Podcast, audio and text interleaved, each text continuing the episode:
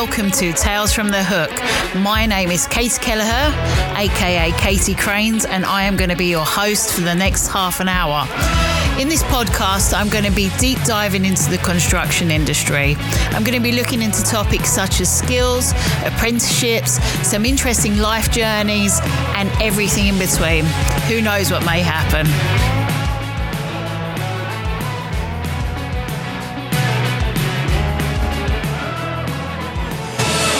This podcast has been very kindly sponsored by our friends over at Liebherr. If you want to find out more about Liebherr's products or brilliant innovations, please click the link at the bottom.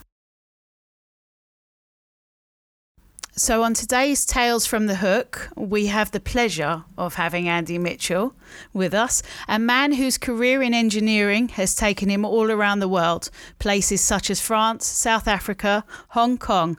A man who has since 1981 has worked in construction, working his way up from field engineer to more recently program director and CEO, working in recent years on some of the most influential and largest infrastructure projects, changing London for the better. A fellow of both the Royal Academy of Engineering and the Institution of Civil Engineering. He is also chaired on some of construction's most influential boards and was most recently honoured with a CBE free services to civil engineering. Welcome, Andy. Thank you for coming on.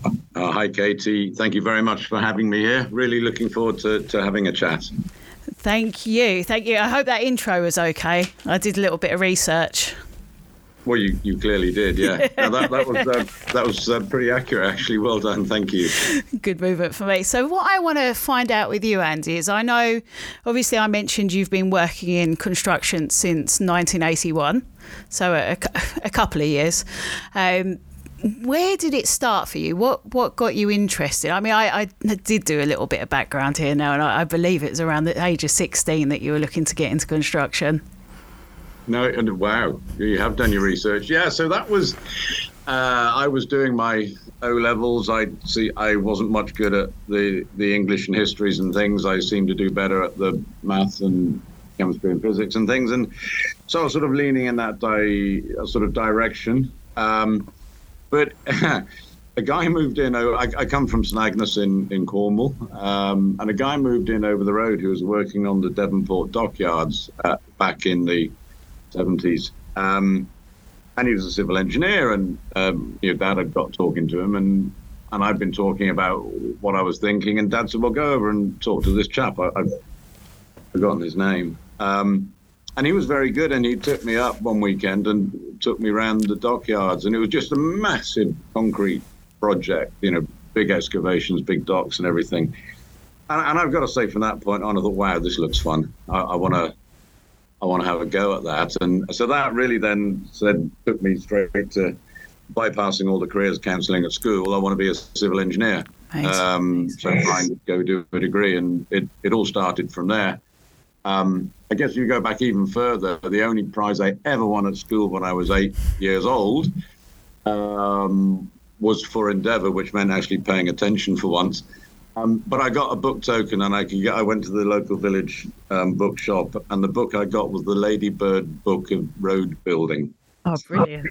So I guess maybe that was in my in my bones already when I was eight. But um, yeah, and that then took me to yeah starting my university training. So with your university training, I mean, we spoke on this briefly before. I think did you do an apprenticeship at university, Andy, or did you no, it was uh, it was back then. We uh, it was a straight three year uh, degree. Um, no, no sandwiches, no apprenticeship, no, no nothing. So, which meant you came out pretty intensely educated, but damn near useless um, practically. Um, which I soon found out um, when when I started on site and realised that uh, I uh, I knew lots and I knew nothing. do you do you think you would have fared better with an apprenticeship? Just out of interest, just uh... I, I, I genuinely think that uh, were I to go through that again, I, I I'm, I'm, I'm well, I, it's kind of hard to do a three-year course anywhere. They tend to be four-year masters, but why would you want to rack up the sorts of debts that you, both of my children have racked up doing doing their straight degrees. Um, when fundamentally what you know what we're doing in construction it is a practical uh, application. Why wouldn't you want to uh, mix that with with practical training as well? And and I, I just think the the apprenticeship uh, schemes leading to degrees or whatever they take you to these days are, are so much better option than than simply going and studying for three years. It, yeah, much much better now than it than it ever was. I think. I always, I always wish that I knew about apprenticeships when I was uh, doing my university course. I think I said that to you before when I chose English literature and I didn't know anything about it. And I'm, I'm very pro apprenticeship, degree or non-degree. I think it's a really good way to go. Um, but with your civil engineering studies that you did, I noticed when you went to work, you travelled around quite a bit. How, how did well, that I, happen? So, you know, the way I saw it, I, I like being outside. Uh, I like building things and the idea of building things, and I always wanted to travel. And, that, and that's again why this sort of getting into construction, civil engineering really made sense because you could do all of those. Um, so, um, yeah, when, when I finished um, university, and it's got to be said, I got the worst possible degree I could have got without failing um, which says something about my application, um, really, at that age, certainly. Um, yeah, I, the the things that I looked at, the things that I applied for, were were all uh, routes to taking me overseas, and so within nine months of uh, starting work, uh, I was in Abu Dhabi. I think that's fascinating. I think it's, uh, and then you I noticed you went to France and you went to Hong Kong as well. Yeah, you know, so uh, yeah, Abu Dhabi for years. That was an LNG LPG storage facility being built on a place called Das Island, which is offshore Abu Dhabi. It, it's kind of like an oil uh, oil refinery, but on an island. Um, very strange place. Eleven weeks on, two weeks off. So quite you know refinery like uh, uh, offshore like really. Um, but from there, uh, did my design training um, on steel structures, mostly welding and things like that. I was um, in uh, in Dunkirk in France uh, because the company I was working for had a factory there, an office there, uh, and then from there to South Africa um, for another year. Um, at which point, um, concluded it was probably time to come back home, so I did. And actually, I thought I thought it'd be easy to get a job. So we're now in 1986, I think, and I came back because my mum mum had died and my dad was remarrying and I wanted to go to the wedding. I thought, fine, I'll do that in the early summer, then I'll get a job, and uh, and that turned out not to be so easy. So I pushed a wheelbarrow for a blacktop gang for uh, nine months um, while I was trying to find a, a job, a different job. Uh, and I've got to say that was that that was an eye opener as well. Uh, you know, Learning curve. It was. I mean, I was young and fit and quite happy to you know to get stuck in. Um, but again, I, I, you know I think in, in, in the same as the the training I got when I was in the in the Middle East, I, I learned to weld badly. and certainly not um, any production welding, but I was allowed to do temporary works and tacking and things like that, and and and gouge and grind, and you know you work very much as part of a gang. Um, which is what I found myself doing, uh, pushing a wheelbarrow and shoveling, and uh, I think it's quite uh, it's quite helpful. It's quite great, as I say, yeah. great to to just realise what uh, the the, the, you, the people that are working on sites actually have to deal with and put up with, and um, and I think all of that was really quite helpful. And I think I hope it's that's given me an appreciation of uh, what people have to deal with. I I believe it has. I mean, anyone that I've ever heard speak about you has only ever spoken about you fondly, and that's that's from the ground upwards. So, I, I would say it's probably given you a very good appreciation for what goes on um, throughout the sites. Yeah. No, well, I'm, I'm. It's it's lovely to hear that, and but it, you know you know, when people talk about it, you hear people in other industries say, "Look, we're a people business." You know, well, show me a show me a business that isn't a people business. It's all about people. Yeah.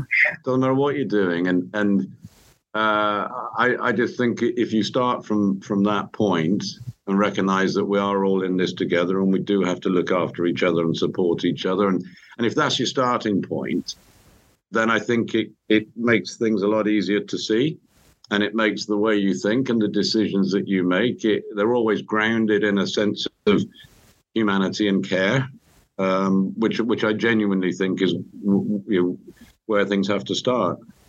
Yeah, I, I absolutely agree. So, I mean, your journey from engineer to program director to CEO is quite an inspiring one, I would say, and one that probably many people in construction would, would like to think they can do, but it's I don't think many people would know how to get there and how that happened for you.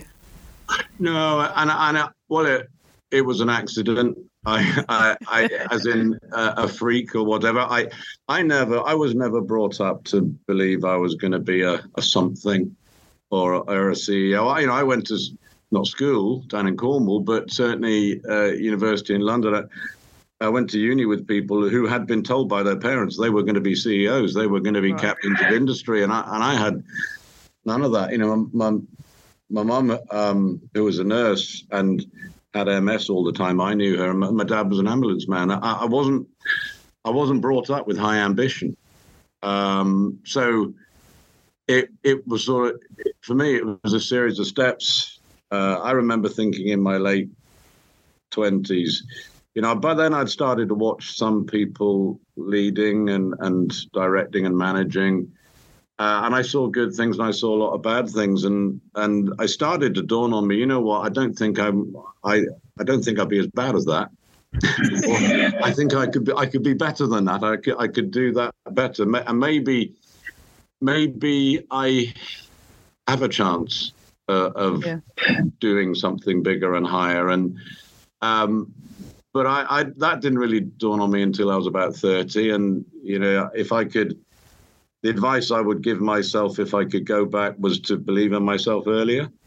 You know, I've been crap at school. I got a crap degree, um, and and I hadn't really had any expectations of uh, being being much. But um, yeah, if I'd if I knew then what I know now, I, I would have believed in myself earlier. Yeah, uh, and who knows might, what might have happened. But yeah, but it, it so by the by my late 20s, early 30s, with perhaps a greater confidence and a sense of, you know what, I why don't I try that? That looks interesting. Um, it never part of a plan, but I think after a while I, would look at something that might might might have come up and think, well, yeah, why could I? Would I like to do that? Could I have a go at that? Well, why not? Throw your hat in the ring, and and that's kind of what's happened all the way through, and it's what got me to this this CEO role that I'm now in. I think that's fantastic, and I think that's really inspiring for a lot of people. It's it, it, especially me because, um, like I said, I didn't do very good at university, and I just didn't enjoy it. And ever since then, I've I've kind of I call it winging it. That's because I and I do, and I, I I'm a great believer that you should say yes and, and try these things, which is how I've ended up doing most of the things I do. And it, it's I think it's great to hear from someone in your standing that you've done exactly the same thing throughout your life to get where you've got. No, it's on my wall at home. I, you know, I've forgotten which project it was I left. One one of the ones in this country, um, three or four projects ago, I suppose. Um, signed photograph of all the team and comments written around the frame, and one of them was uh, to Andy, the best winger since Stanley Matthews, which I thought was a bit unfair, but maybe it wasn't. I don't know. no, I think it's I think it's fantastic. Um, so now you're the CEO of Tideway.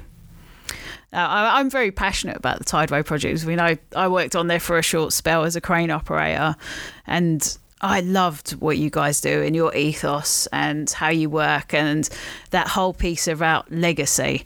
But for people outside of London, I've noticed that they don't really know what Tideway is and they don't really understand what we're doing here. So, can you explain that?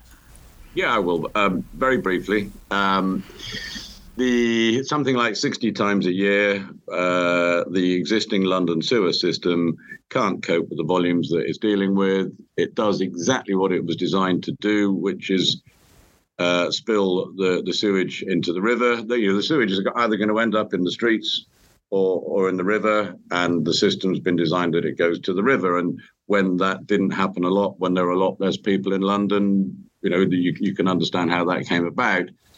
But um, when the system was built, there were 2 million people in London. The river was foul. People were dying of cholera and typhoid, and, and the river stank. Um, uh, the new system was built by Sir Joseph Bazalgette. We think he had 4 million people in mind. Typical Victorians of the 1850s, typical Victorian thing. Okay, let's assume the city's going to double in size, which, which I don't know that people would think that way these days. So, so he built what he built, and and they built what they built um, for four million people. But there's nine million people in London, um, and there's a lot more concrete, a lot more roads, a lot less runoff for the rain, and it, therefore the rain ends up in the sewers. They get fuller quicker, and they spill into the river more often. Such that that means about 60 times a year, something like 40 million tons of untreated sewage going into the tidal Thames. What we're here to do is stop that by building a thumping great pipe, uh, a new sewer um, uh, under the Thames for 25 kilometres. So we we intercept these spill points that come out of the river walls. We capture that. We drop it down multiple shafts up and down the river, feed it all to the, the big tunnel, uh, which takes it off down to Beckton Sewage Treatment Works where it can be dealt with. And fundamentally, we think that will reduce the volume of spills of, of sewage into the river by about 95% but more important, or even more than that, I guess, um, because what gets flushed into the river initially with the current system is is um, you know, pure sewage, undiluted sewage. Ultimately, our, our pipe can fill up too, but uh, for it to fill up, it will have been lashing down with rain in London for you know 24 hours plus. So that what's in the sewers then that we ultimately would have to spill back into the river is much more diluted. Um, so 95% of the volume uh, captured, but probably 98, 99% of the volume of sewage is is captured and, and not going into the river. And what would end up going back into the river is much more diluted as well. So it's a fundamental change to how the river is being treated. We think the river will be cleaner and healthier than it's been in 250 years, um, and that's quite a big, uh, quite a big deal. So a lot of tunneling, a lot of shaft building, as you know. Uh, you, have lowered quite a few feet down the shaft at Blackfriars.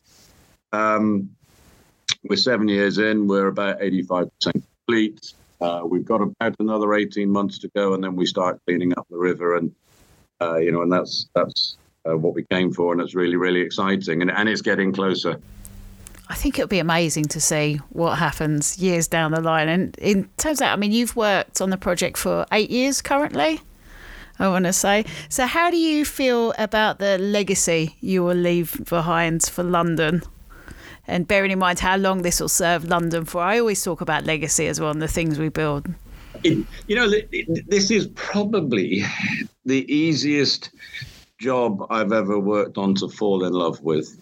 There, there is nothing not to like about what we're doing. It's clearly good for the river and the environment we've thought long and, and and and we're leaving behind you know best part of three acres of new london. You don't often get a chance to create new land anywhere. Uh, so at blackfriars where where that you know well uh, but at uh, six other sites up and down the river there's new spaces and we've put a lot of thought and care into what they look like and how people interact with them. So we've got the the sort of physical legacy uh, of the new spaces. We've got the physical legacy of the cleaned river, but we've also tried to understand well, what else can we do? And and that mostly has been about how we go about things rather than what it is we actually do.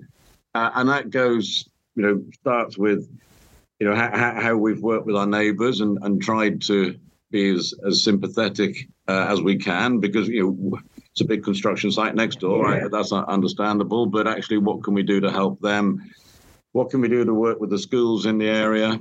What can we do with apprenticeships? What can we do with people with convictions? What are the opportunities that we've had? And the beauty for me of, of Tideway is that we had a clean sheet of paper. We weren't an existing company, not a railway operator or, or existing water operator. And we could be anything we wanted to be. So the questions we asked ourselves eight years ago is, okay, what kind of company do we want to be? What what, do we want it to feel like as we um, work and do this thing? And and and time and time again, we kept coming back to, well, if you could be anything you could be, why would you want to be crap? Why, why wouldn't you want to be the, as best as you could be? So why don't we just shoot the lights out on everything that we think is important? And and that's sort of underwritten how how how we've gone about all the things we've done. And um, and I think there's a big legacy piece. You know, we've looked at the skills on the river and the training of the, the barge operators and all sorts of new facilities and simulate virtual Thames simulators and all the things that we've done. But I think a legacy that um, is, is of a different sort is that there, uh, as you know, the epic uh, one-day safety training that we do. Uh, you know, I'm I'm still going there probably once every fortnight and doing the halftime talk about what we what we're trying to do for people and with people and what we need from them. Twenty-two thousand people have been through that now. Wow. That's that's um, and most of them have worked on Tideway. Some were guests yeah. from projects and whatever, but that's twenty-two thousand people that we've been able to touch in some way, and and and most of those have spent time on on Tideway, and, and I hope that one of the things that many, many people will take with them is, you know what, it can be like this. People can behave in a human way. People can uh, have a culture of caring and support, and and um, and I would argue that um, there's a there's a lot of sort of unseen legacy that will sort of ripple through the industry as people move on to different places, and um, and and if what some people do is reflect on, yeah, that that was a good place, and fine, it wasn't perfect, and I would do this, but I, I hope we've set a new a new benchmark or a, or a new set of challenges for people um, that that they can build on and go and do do things even better. So. It, it's always been important. It stemmed from the fact that we had choices of what we wanted to be, and we just decided to try and be really good.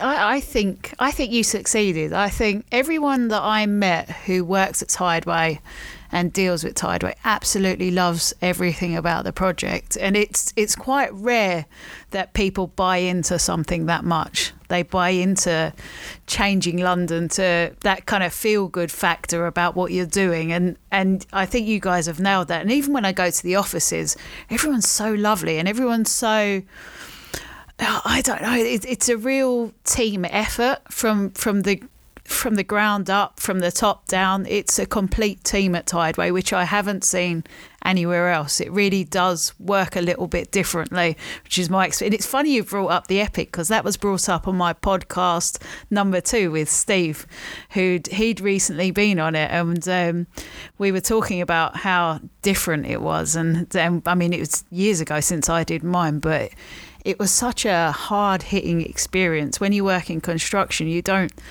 always realize the impacts. You hear about incidents and accidents and things that can happen, but when things really go wrong, you don't sometimes realize what can happen. So I, have apart from talking at Epic, I don't know, 20, 30 times a year over for seven years, um, I've, I've done the course four times because we've changed the storyline and think, well, if we're going to talk to people about what they've just gone through, we need to have done it again. You know, and, and some of those scenes I still choke up. I know exactly what's going to come, but I still stand there barely able to speak.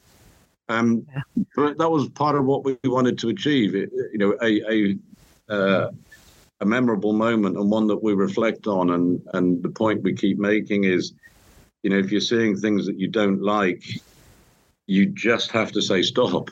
And no matter how important it is, no matter how important a river cleaner for 250 years, no, all of that's wonderful. But as we keep saying, nothing is that important that we can't do it safely. And, and quite simply, we do it safely or not at all. And we've all got to, to help each other because, you know, we're all human beings. We all get things wrong. We all make mistakes. And that's when we need the person next to us to say, whoa, or the person watching us say, hang on a minute, what are you doing? That doesn't look right. And, and it, yeah, it's, it's an emotional start of a, and you know, a journey on Tideway, but I, I just think it's a, that's part of the, you know, it's part of the deal.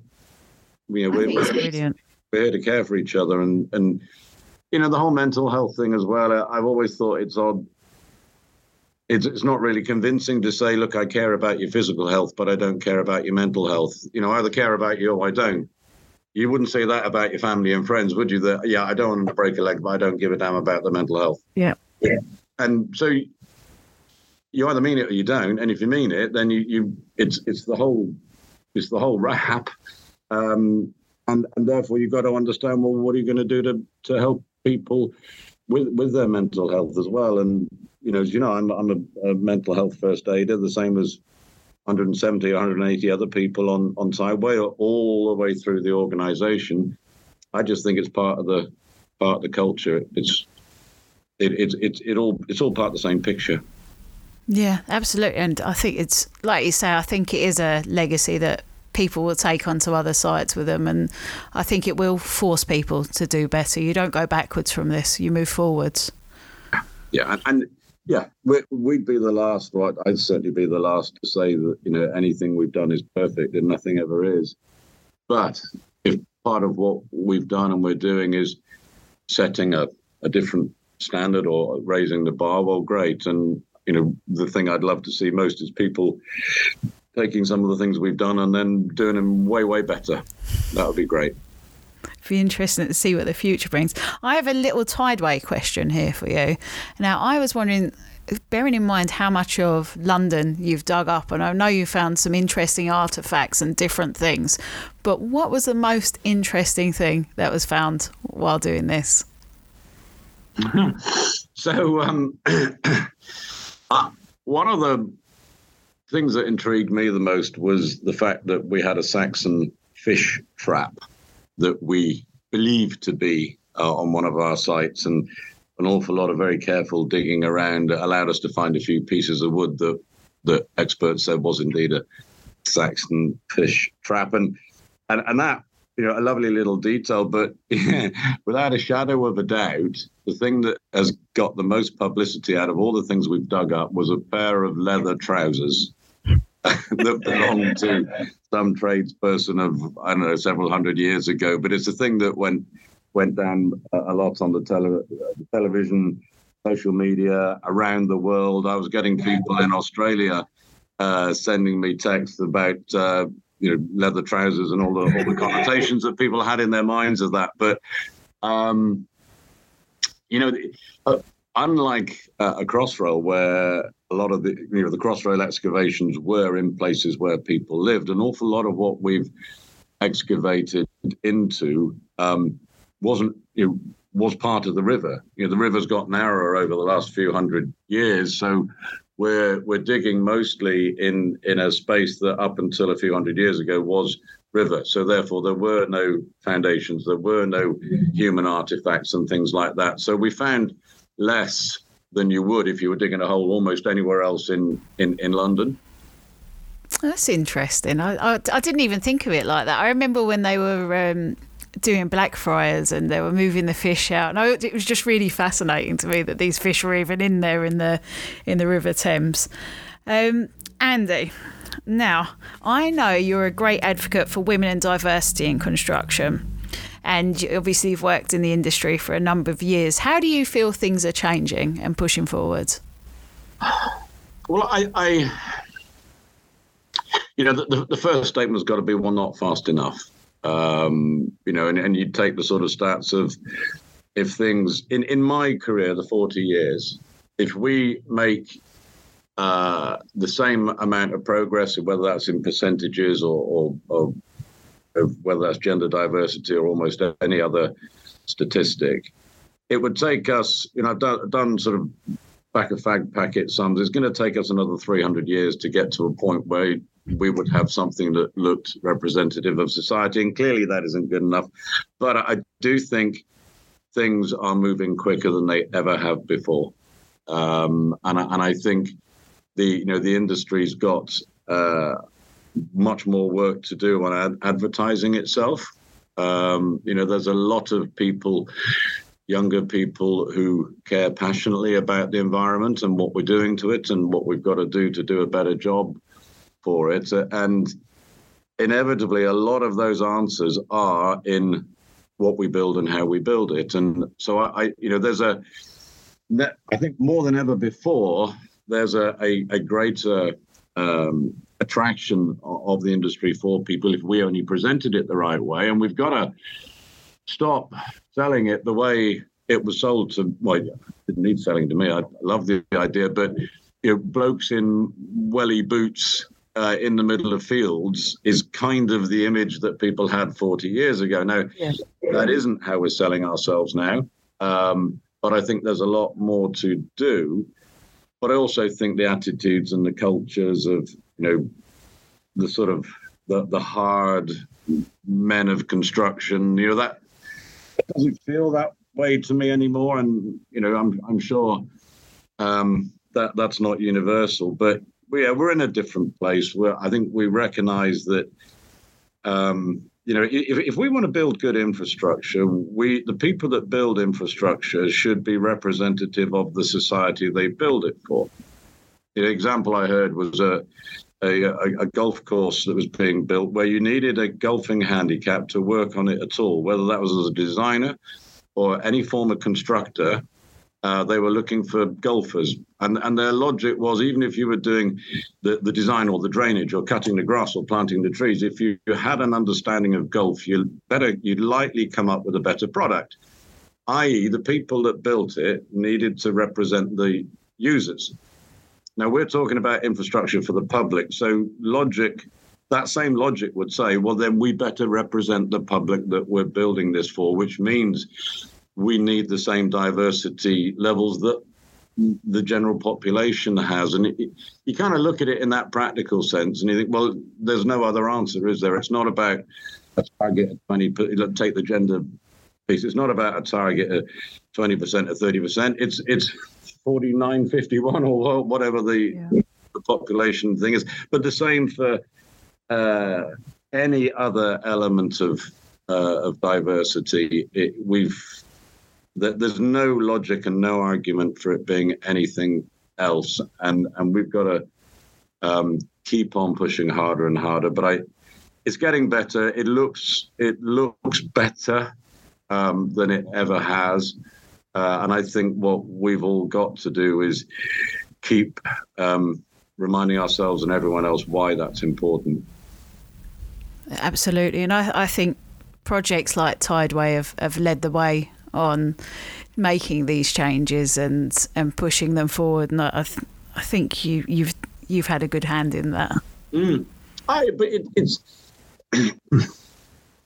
it's important, and and you got to you know with a lot of these things you, you you've got to be yourself. You've got to be authentic, and and once you realize what yeah, once I realized that the best thing I can do in terms of how, how do I be a good CEO or you know good whatever I've been doing is um, that the first thing I've got to do is understand what the best me is, um, and then have the courage to be that and have the courage to say that.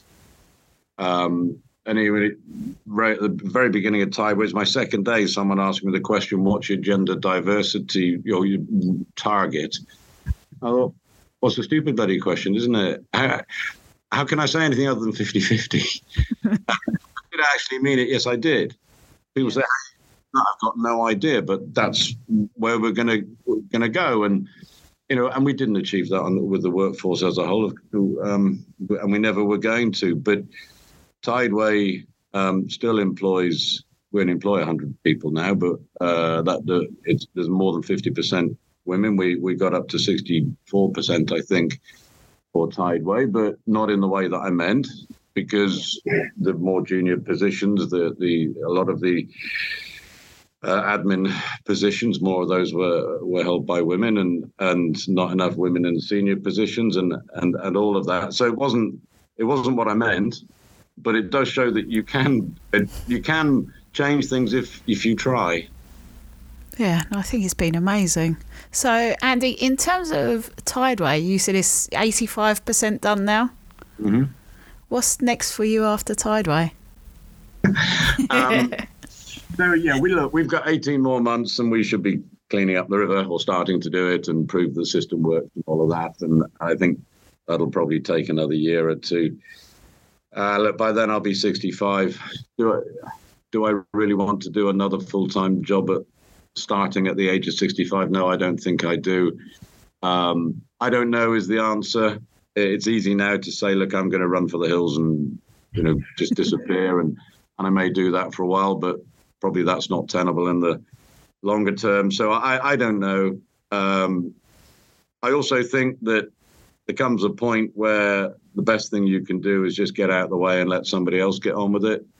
You know, I, I found that with the Construction Leadership Council that you know, we were dealing a lot of the time with the, all the challenges that the, the, pandemic had thrown at us, and that was very much a here and now. But in, now the CLC is looking to the future, and um, I just think that that people leading though that kind of effort and that kind of thinking, they ought to be talking about their future uh, and not somebody else's. And it's not my future. I'm, I'm not going to be working in this industry in 10 years or 20 years time. And so I, I think it is I'd like to I'd like to understand what I could do to to continue to support people. I do a lot of mentoring anyway, and I, and I'm more than happy to do that. Um, but yeah, there does come a time where you, you just got to get out of the way and let the next lot have a go. We'll wait and see then. we will. Um, so, Andy, I briefly touched on your CBE for services to civil engineering, and I can imagine that was quite a moment for you. But how did that really feel? I mean, I, I don't think I've ever met anyone else who has a CBE. No, I, look, I total surprise. Uh, I had no idea that that was going to happen until I got a letter. I thought it was a tax demand, to be honest. It, it had a government stamp on it, and oh bloody hell, oh, what have I forgotten? Um, look, I, I, I'm not even sure I still understand. It's it's a clearly a massive uh, honor. Um, but I've always seen this as uh, as a collective honor. You know, it, being recognized for things that I've done, but but I've done those things with many many other people, and you know, and I've you know tried tried to thank anyone without running around saying I've got a CBE and thank you very much. But you know, whenever that discussion comes up, I, I just just acutely aware that this is because of the efforts of many many people. I happen to be one that was more prominent. Uh, I, um, you know, it's, it's, humbling, I think, as as much as uh, anything else. And um, you know, my, my, both my parents had died um, before that happened, and um, you know, I, I, just wish they could have seen that. Yeah, I I think it's I think it's amazing, and I, it's funny you mention your parents because um, I got invited to Buckingham Palace for tea, and the one person it meant the most to was my dad. So I took my dad with me because it meant so much to him. Because it, you know he's he's sort of. I guess he's of that era where the Queen means a hell of a lot to him, and um, it, it, just it just was one of those moments. And although I, am not awarded anything, it was just it was very nice to be able to share that with my dad oh, and gosh, have him that, there. yeah, he must have been thrilled to bits. He absolutely loved it, and he always tells everyone. I, I see. I, I'm a, I'm a, I'm a bit like you, and I get I get a little bit embarrassed about these things. And but he he says, "Oh, you know, we went to the palace." everyone. He tells everyone. But um, yeah, it was it was a really nice moment for me. So I can only imagine how much it meant for you to be honoured with something as nice as that. But Andy, I think we're kind of wrapping up now, and I'm going to end on one question that I ask everyone who comes on. So if you had to choose one thing that we should all do to make the construction industry a better place for everyone, what would it be? Wow. Um,